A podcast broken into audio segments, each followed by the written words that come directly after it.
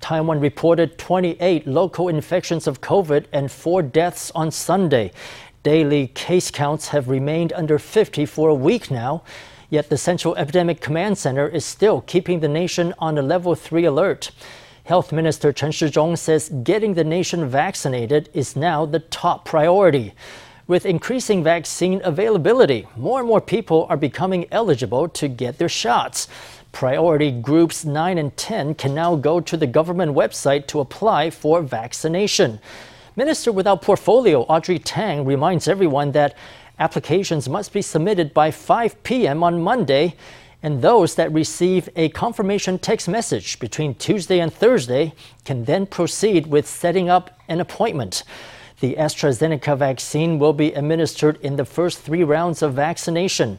Vaccines of other brands will be administered in the fourth round and beyond. As vaccination against COVID kicks into high gear, most people are certain to experience a sore arm that might even get in the way of putting on clothes. This is what doctors call a localized infection at the spot of the jab. For some, though, a red itchy rash dubbed Moderna arm may show up seven to nine days after getting vaccinated. And a Japanese study has shown that as many as 3.5% of recipients of the American vaccine could have the symptom. Vaccination stations around Taiwan have been packed with people getting vaccinated with the Moderna vaccine.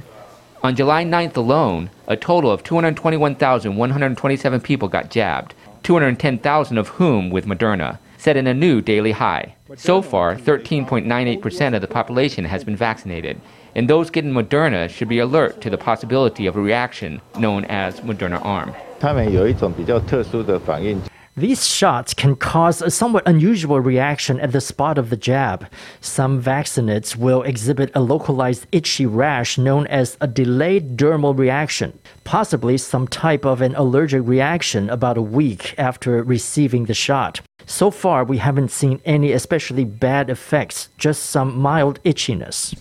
Moderna arm is a symptom unique to mRNA vaccines. According to a Japanese study of 1,447 vaccinated individuals, a red itchy rash developed in 3.5% of vaccinates nine days post vaccination, 4% in 10 days, and 2.6% in 11 days, and in some cases, symptoms appeared as late as 25 days after getting a shot ice packs and ointments are enough to alleviate symptoms. A day or two after vaccination, the spot of the jab can become inflamed, and so you'll get some swelling and redness. That is the typical vaccine reaction. For a Moderna shot, a red rash might show up seven days after the shot. This is indicative of a latency period, and many would say this is likely a kind of comparatively late developing type 4 allergic reaction. Some people, however, experience soreness the day after being vaccinated, which is an unrelated symptom. This is an infective reaction to the vaccine, whereas the redness, swelling, and itchiness from Moderna arm occurs only some days later as a mild allergic reaction, especially in people 40 years or older.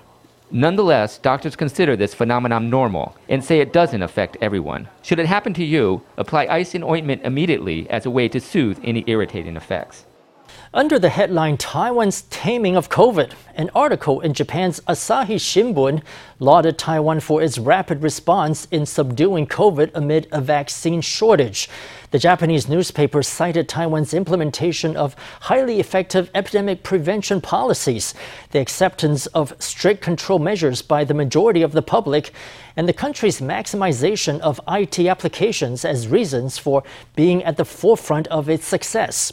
Responsive leadership has been on display by the heads of Taiwan's government agencies who show up to Central Epidemic Command Center pressers at a moment's notice where they provide necessary details related to pandemic control. These actions, the paper says, have helped build the necessary public confidence without which success could not have been achieved. Tuesday's partial reopening is extended to temples. However, most of the temples in Taipei have decided to remain closed. Only Dalongdong Bao'an Temple has put in an application to partially reopen. Down in Jiayi's Xingang Fengtian Temple, Authorities say that even though the partial reopening will allow up to 99 people into the temple at one time, a proposal needs to be submitted by Tuesday, and they may not meet the deadline. Instead of applying for reopening, some temples have decided to just keep having worshippers perform religious rites outside their doors. Incense in hand, worshippers can only stand outside the temple court and worship their gods from afar. But with the approach of partial reopening, some temples have decided to conditionally lift certain restrictions. Dalongdong Baoan Temple in Taipei has already put in an application for partial reopening. The leader of the temple is confident that relevant epidemic prevention measures will be followed closely so that the faithful can worship without worries. In terms of the area of Bao'an Temple, the front building is almost 2,000 square meters. Based on guidelines for social distancing, it can accommodate 500 people, and there will only be 99 people at a time, so there is more than enough room taking temperatures, recording names, disinfecting hands, and supervising people's movement, we can handle all that. However, not every temple is able to carry out the full gamut of requirements ranging from maintaining social distance to managing people flows. Most temples in Taipei have decided to remain closed. Ciyou Temple in Songshan District has posted an official notice informing the public that the temple will remain closed until July 26. Here at Jiayi Xingang Fengtian Temple, temple administrators adopted a different approach. Instead of risking infection with worship inside the temple, they've moved the goddess Matsu and tiger god outside under an awning, where open air adds to safety for worshippers. The administrators have drafted an epidemic prevention proposal for partial reopening, but logistics requirements will likely make a July 13th reopening impossible. 开放有现场入去。 If we allow worshippers to enter the temple to worship, the number of people cannot exceed 99. We're required to submit the proposal before the 13th, but I'm afraid we can't make it in time because there are only one or two days left. It might be too late, but we will try our best to submit it. Similarly, at Pingdong's Cifeng Temple, which has a large following, temple authorities have decided not to pursue reopening, even partially. We're afraid the believers might crowd in, which could result in some relatively negative consequences. So we'll maintain things at level 3. Yu Huang Temple, another place of worship in Pingdong, has also opted to stay closed for fear of cluster infections once people are allowed in. For now, worshippers have to remain outside to perform their religious rites.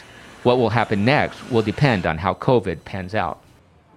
The pandemic has meant many people around the world are staying home and relying on delivery services for their meals. For delivery workers, this is an opportunity to make money, but that opportunity is not without its risks. Tonight, in our Sunday special report, we meet some delivery workers and find out what it's like to deliver food on the front line. Let's follow delivery driver Wu Zongzhe on his typical day of work and see what it's like delivering during the pandemic. Since the pandemic worsened, masks have been a must. Wu covers his neck too and slips his arms into long sleeves. Before gloves are worn, he sprays sanitizer on his hands. 那这边也给它喷一下。那这分装的酒精，那我们出出门之前啊，都会把它分装好。 Aside from protecting himself, Wu also ensures his delivery box is clean and sanitized. 我昨天晚上有先把它全部清洗过一次，那早上的时候干了，我有在酒精再喷过。 From here, he opens his delivery app and reports on his health condition. 上线接单，那我今天感觉身体一切正常，那我就按了勾。那他跟我，我有戴着面罩和口罩，那么按下去之后，他就有一个叫我们自拍，证明一下我们真的有戴口罩。 The app connects with a system that uses AI to analyze his responses. Only after passing an approval process can he begin to accept jobs. 那现在我们看到有单子了，在它这结束之前，我们就按下去，不然这单就没办法接到。你好，五十五 C 六。 Wu's first stop is a beverage shop. In the past, he would pick up his order and leave at once, getting the order to his customer in the least time possible. But these days, delivery drivers must have sanitizer on hand and must spray the packaging of their order before placing it in the delivery box. 所以等下还要再去拿另外一个再。嗯，另外一家在星巴克。这样算是叠单吗？对，这是叠单。Now that people are staying home as a pandemic measure, orders at the two largest delivery services have grown by 20 to 30 percent. To keep up, drivers are taking two or more orders at the same time. This is the new norm of the pandemic.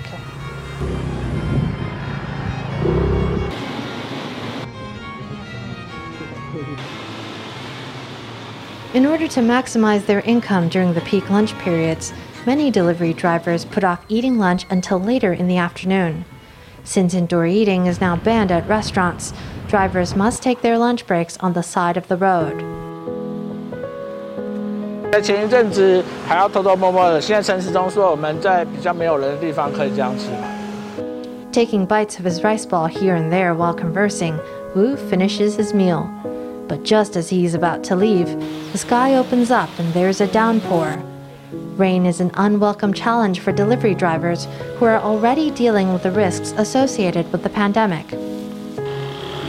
Some of those who choose to do deliveries are trying to pay off debt or have other short term financial needs.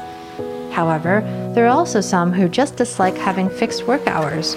They want more freedom and flexibility in their lives. Su Hao is one such person. Su once started his own business. He's also an activist who once ran for office as a legislator. After losing his election, he found himself with little savings to his name, so he started doing deliveries. It's been four years since. Su helps delivery workers fight for their rights, and that takes him to union meetings across the country. With all this running around, delivery work is his perfect job, offering the flexible work hours he needs.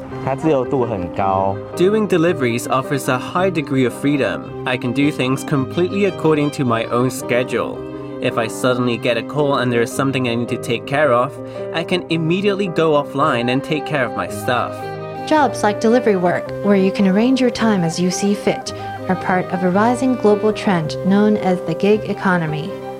After the start of the pandemic last year, lots of Taiwanese who became furloughed or jobless turned to delivery work meeting a spike in demand for food deliveries. In Taiwan, there were roughly 50,000 delivery drivers in 2019. This year, that number has surged to 87,000. With people staying home during the pandemic, many rely on food delivery for their three meals of the day. Consequently, there is much money to be made making such deliveries. In the past, those putting in 90 hours of work a week could make roughly 70,000 NT per month. These days, for the same amount of work, it's possible to rake in over 100,000 NT per month. While this high salary may seem appealing, it comes with a high degree of risk. Not only is there the risk of traffic accidents, but now with the pandemic, drivers also face the risk of infection. Drivers use a lot of sanitizer while doing their job, and they must pay for this out of pocket. However, finding shops with sanitizer in stock is another challenge. It's really hard to buy. The sanitizer most of my colleagues are using now is what they have left over from last year. If I want to buy a bottle myself, I have to run around to 10 or 20 shops before I find stock.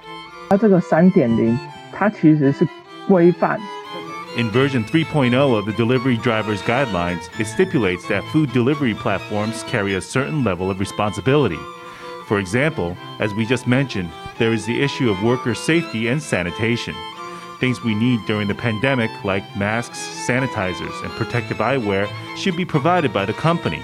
The burden shouldn't be on the drivers to buy these things.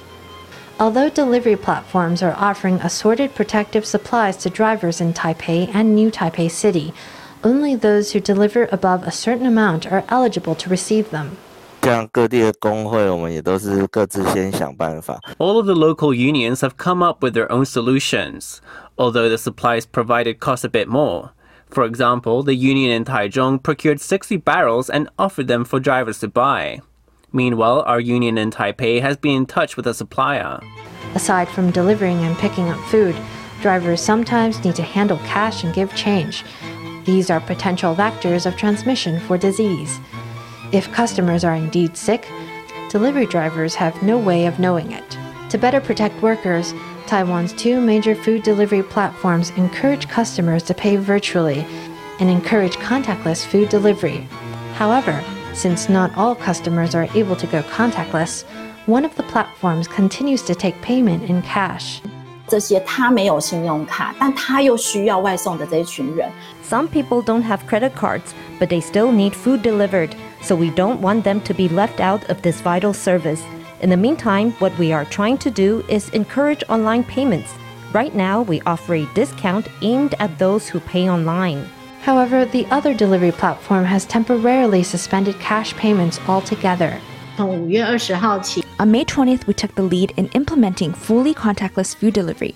In all 18 counties and municipalities we service nationwide, we enforce the policy of leaving food at the door and accepting only online payments. So called contactless food delivery involves a change in payment methods. It also sees delivery drivers leaving food at a specified location.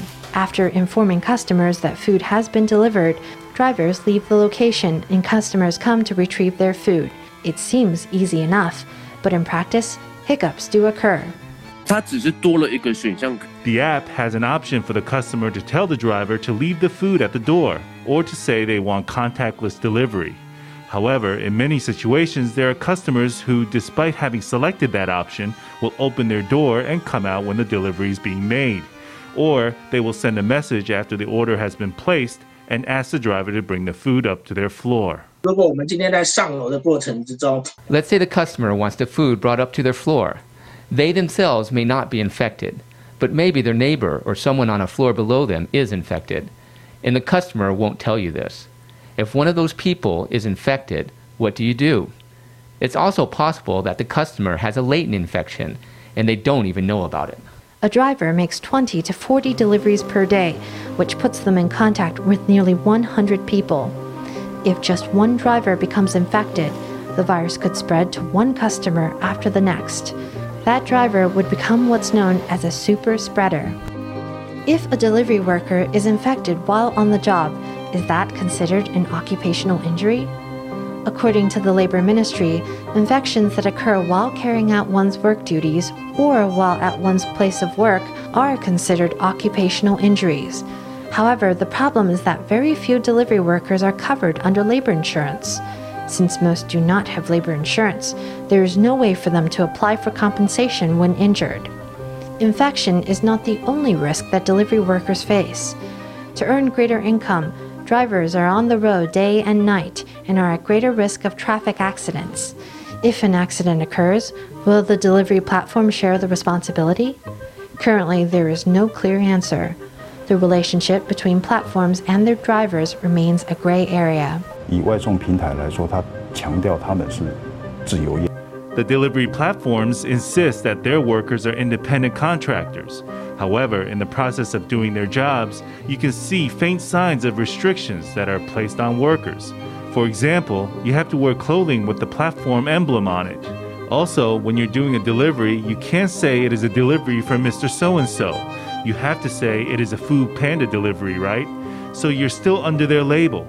If it were true contract work, then you deliver something, you don't need to say, I'm here from Food Panda.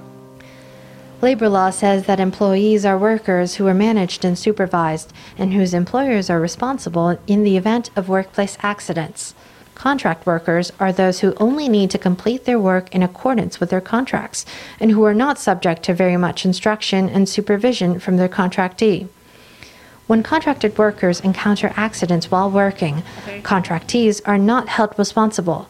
The Labor Ministry is now advocating that delivery platforms and their drivers be considered an employer employee relationship, while the food and beverage providers they deliver for be considered contractees the government and delivery platforms have not yet reached a consensus. In the meantime, only about 40% of full time delivery workers have labor insurance. Delivery drivers are now an all too common sight on city streets around the world. Their presence is a sign of progress and adaptability during the pandemic, but with regard to their labor rights, much progress remains to be made.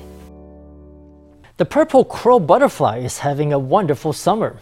The right weather conditions plus careful ecological management have turned a garden in Yunlin into the perfect haven for the winged creature. This July, thousands of purple crows can be seen dancing among the flowers in an astonishing display.